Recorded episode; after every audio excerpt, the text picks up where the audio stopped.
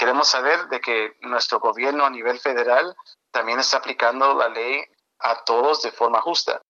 Como hemos hablado desde 2008, año tras año tras año, han habido casos de abuso de la oficina, se ha sido comprobado con demandas, ha habido casos de abuso de gente detenida.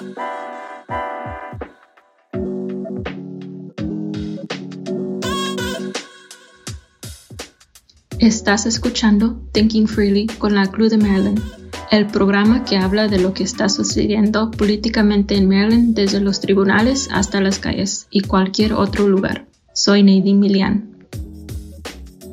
And I'm Nehemiah Bester. This episode of Thinking Freely will be in Spanish. En julio, la Club de Maryland se unió a la Club Nacional para presentar una queja administrativa federal pidiendo al Departamento de Seguridad Nacional de los Estados Unidos que investigue al alguacil del condado de Frederick, Charles Jenkins, y ponga fin al horrible acuerdo 287G. Entre ICE y la oficina del alguacil, el sheriff ha utilizado este acuerdo 287G para promover el odio contra los migrantes y deportar y detener a miembros de la comunidad. El director de Acción y Movilización de la Club de Maryland, Sergio España, se reunió con la directora de Asuntos Comunitarios, María Cáceres, de la estación de radio El Sol 107.9 para discutir este tema y los próximos pasos en la denuncia. María Cáceres, acercándote a tu comunidad en tu familia Sol. Gracias por acompañarnos estos 60 minutos de Tu Familia Sol. Ahora vamos a presentar una entrevista con Sergio España de ACLU, con quien eh, voy a hablar sobre una denuncia administrativa ante el Departamento de Seguridad Nacional contra el alguacil Jenkins del condado de Frederick. Sergio España a continuación y le damos la bienvenida. Buenos días, gracias por la invitación. Soy Sergio España, soy director de movilización de ACLU de Maryland. Nosotros somos eh, una organización a nivel nacional, pero también tenemos eh, oficinas enfocadas en cada estado. Y yo de mi parte soy parte de nuestra oficina en Maryland, donde nos enfocamos en los derechos civiles de todos los residentes de Maryland sin importar su estatus migratorio, su raza, su género, y nosotros trabajamos con la comunidad para asegurar que la comunidad conozca sus derechos sepa cómo protegerse y también eh, participen con nosotros en, en abogacía para asegurar que nuestros elegidos elegidas, nuestros oficiales de policía respeten la ley y lo apliquen de forma justa para todos. Sergio, sabemos que ACLU de Maryland ha presentado una demanda federal administrativa al Departamento de Seguridad Nacional. ¿Qué nos puede informar al respecto? No es una demanda en el sentido de que es a corte, pero estamos pidiendo a la Oficina del Departamento de Seguridad Nacional, Homeland Security, que haga una investigación formal en cómo es que el alguacil del condado de Frederick, alguacil Chuck Jenkins, eh, cómo es que él está aplicando su oficina y asegurando que esté aplicando la ley como tiene que ser de forma justa. Necesitamos hacer este pedido a nivel federal porque pues ha sido año tras año tras año donde hemos tenido razón para estar preocupados con los hechos. Empezando en 2008, casi al solo empezar él como alguacil, él empezó un programa, se unió a un programa federal que se llama 287G, que entrena a oficiales del, del alguacil, de la oficina local, a actuar como que fueran agentes de ICE. Y entonces ellos podían, cuando la gente esté arrestadas, procesarlos también bajo la base de datos de ICE para ver sus datos migratorios y, de ahí conectarse directamente con la mira para recogerlos.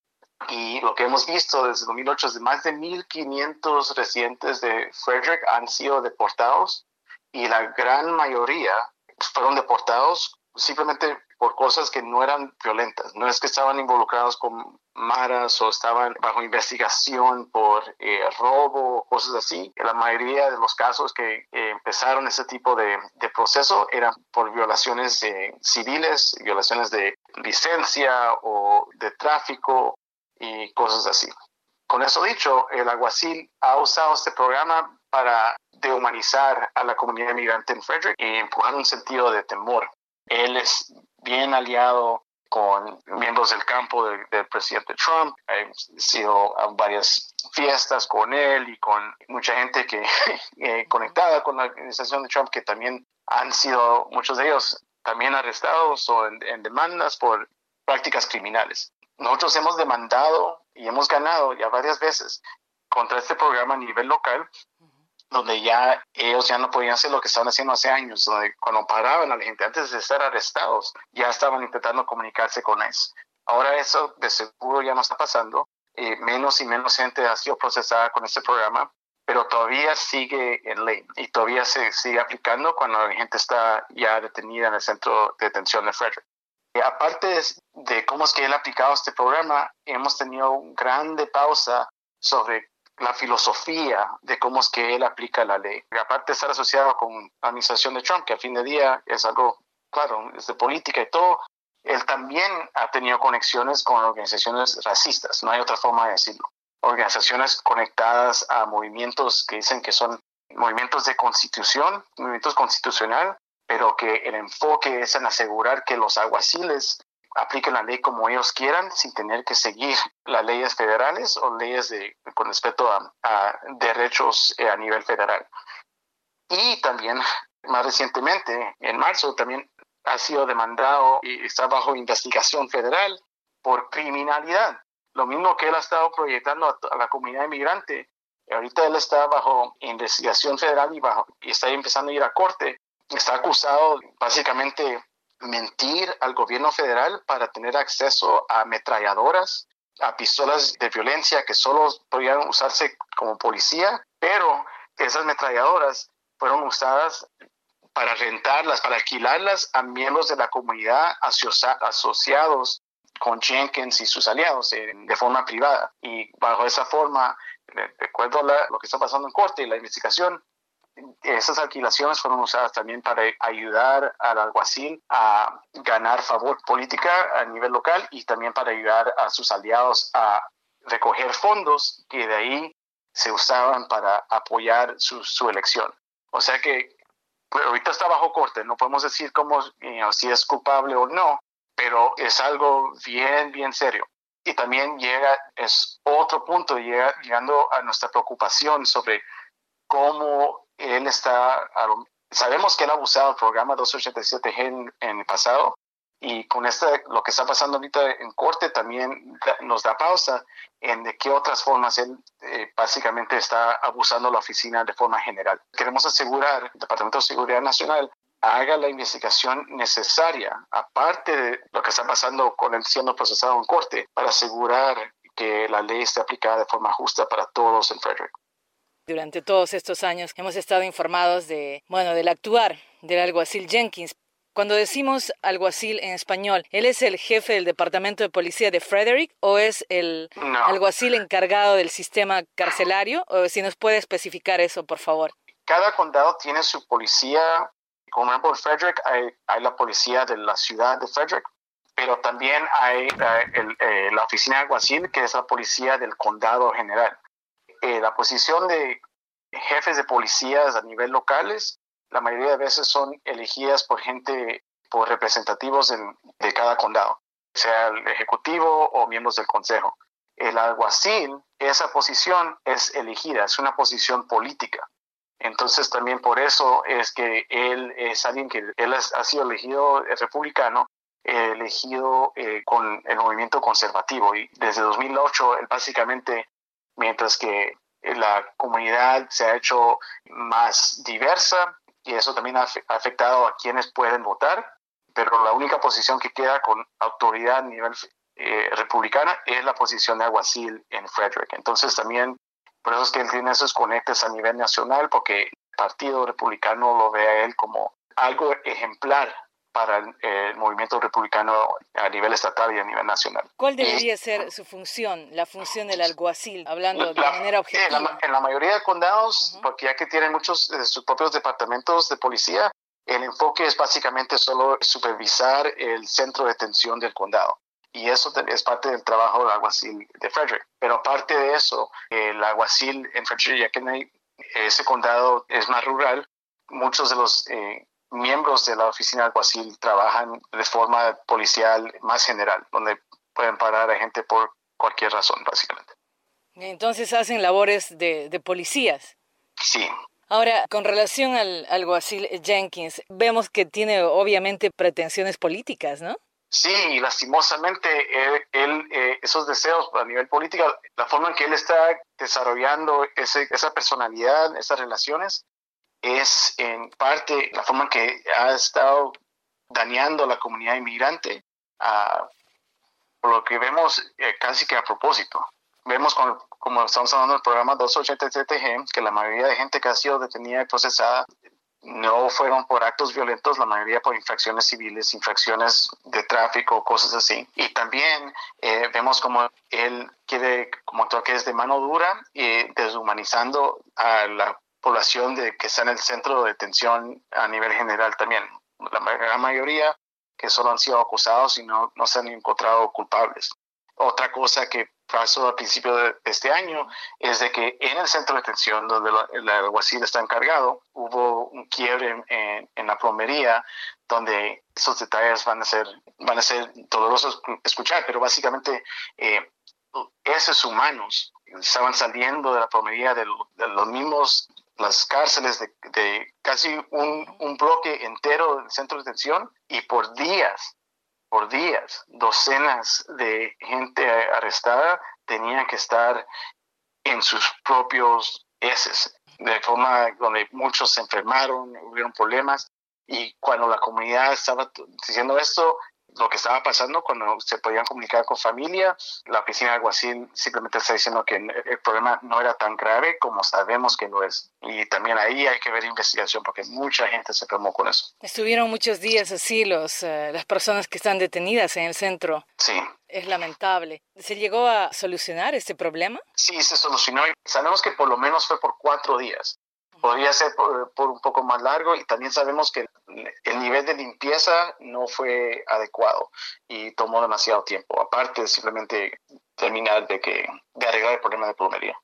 Sergio, ahora ante esta demanda que, como usted muy bien lo ha dicho, no es eh, una demanda legal, pero sí administrativa para que el Departamento de Seguridad Nacional pueda investigar al alguacil Jenkins, ¿qué esperan ustedes? ¿Qué espera ACLU de Maryland? Esperemos que la verdad se salga a luz. Queremos saber de que nuestro gobierno a nivel federal también está aplicando la ley a todos de forma justa. Como hemos hablado desde 2008, año tras año tras año, han habido casos de abuso de la oficina, ha sido comprobado con demandas, ha habido casos de abuso de gente detenida, como lo que acaba de pasar recientemente en el centro de detención, y ahorita también está este caso donde están básicamente él mismo podría ser encarcelado por lo que está pasando ahorita con eh, la investigación, donde él estaba alquilando metralladoras para ganar conexiones políticas a nivel local.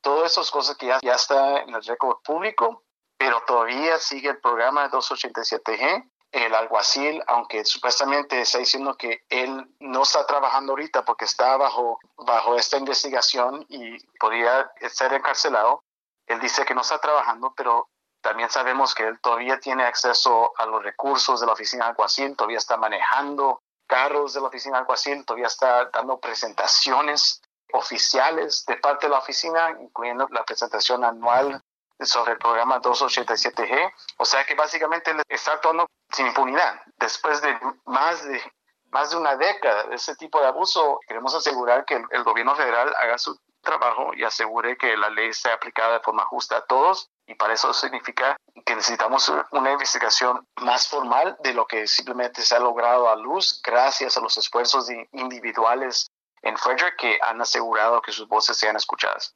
A través de este acuerdo 287G, la oficina del alguacil recibe fondos. Sergio. Sí, reciben fondos. Eh, la mayoría de fondos vienen con respecto al entrenamiento que reciben los oficiales y el apoyo de recursos con, en acceso al centro de datos de ICE. Y había otro programa que logramos terminar gracias a los esfuerzos de la comunidad inmigrante en Frederick y a nivel estatal. Había otro programa que el alguacil estaba involucrado donde ahí había más dinero que estaba entrando, donde el centro de detención básicamente se, se estaba alquilando para que gente que estaba procesada por ICE se podían quedar ahí en el centro de detención y básicamente usándolos como, como una cárcel federal y decidían pago en los cientos de dólares por cada noche que pasaban ahí. Y ahí de seguro estaban dando dinero. Pero gracias a esfuerzos locales eh, logramos terminar ese programa hace dos años. ¿Y hay alguna posibilidad de que se pueda terminar este programa? Esta cooperación entre el Servicio de Inmigración y Control de Aduanas y la oficina del alguacil del condado de Frederick en caso de que se pruebe.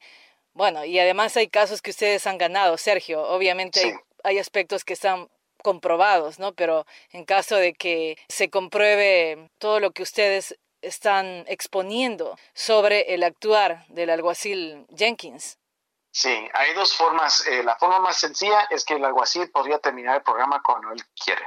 Es un programa completamente, es mandatorio. El alguacil puede terminar el contrato a cualquier tiempo. La semana que viene continuamos con la segunda parte de esta entrevista con Sergio España, director de movilización de ACLU, aquí en Tu Familia Sol. María Esther Cáceres en Tu Familia Sol por el Sol 107.9.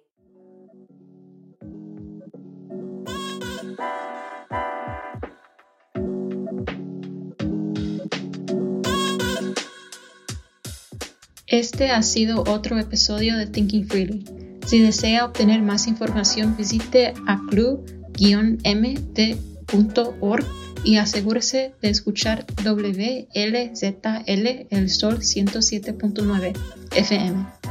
Este podcast fue grabado en la tierra de Piscataway. Soy Nidi Milian. Gracias por escuchar. And for those still here, this is Nehemiah Bester closing it out in English. This has been another episode of Thinking Freely. If you want to learn more, visit acou-md.org. And special thank you to El Zol, 107.9 FM, for allowing us to reshare this interview. This podcast was recorded on Piscataway land. Thanks for listening.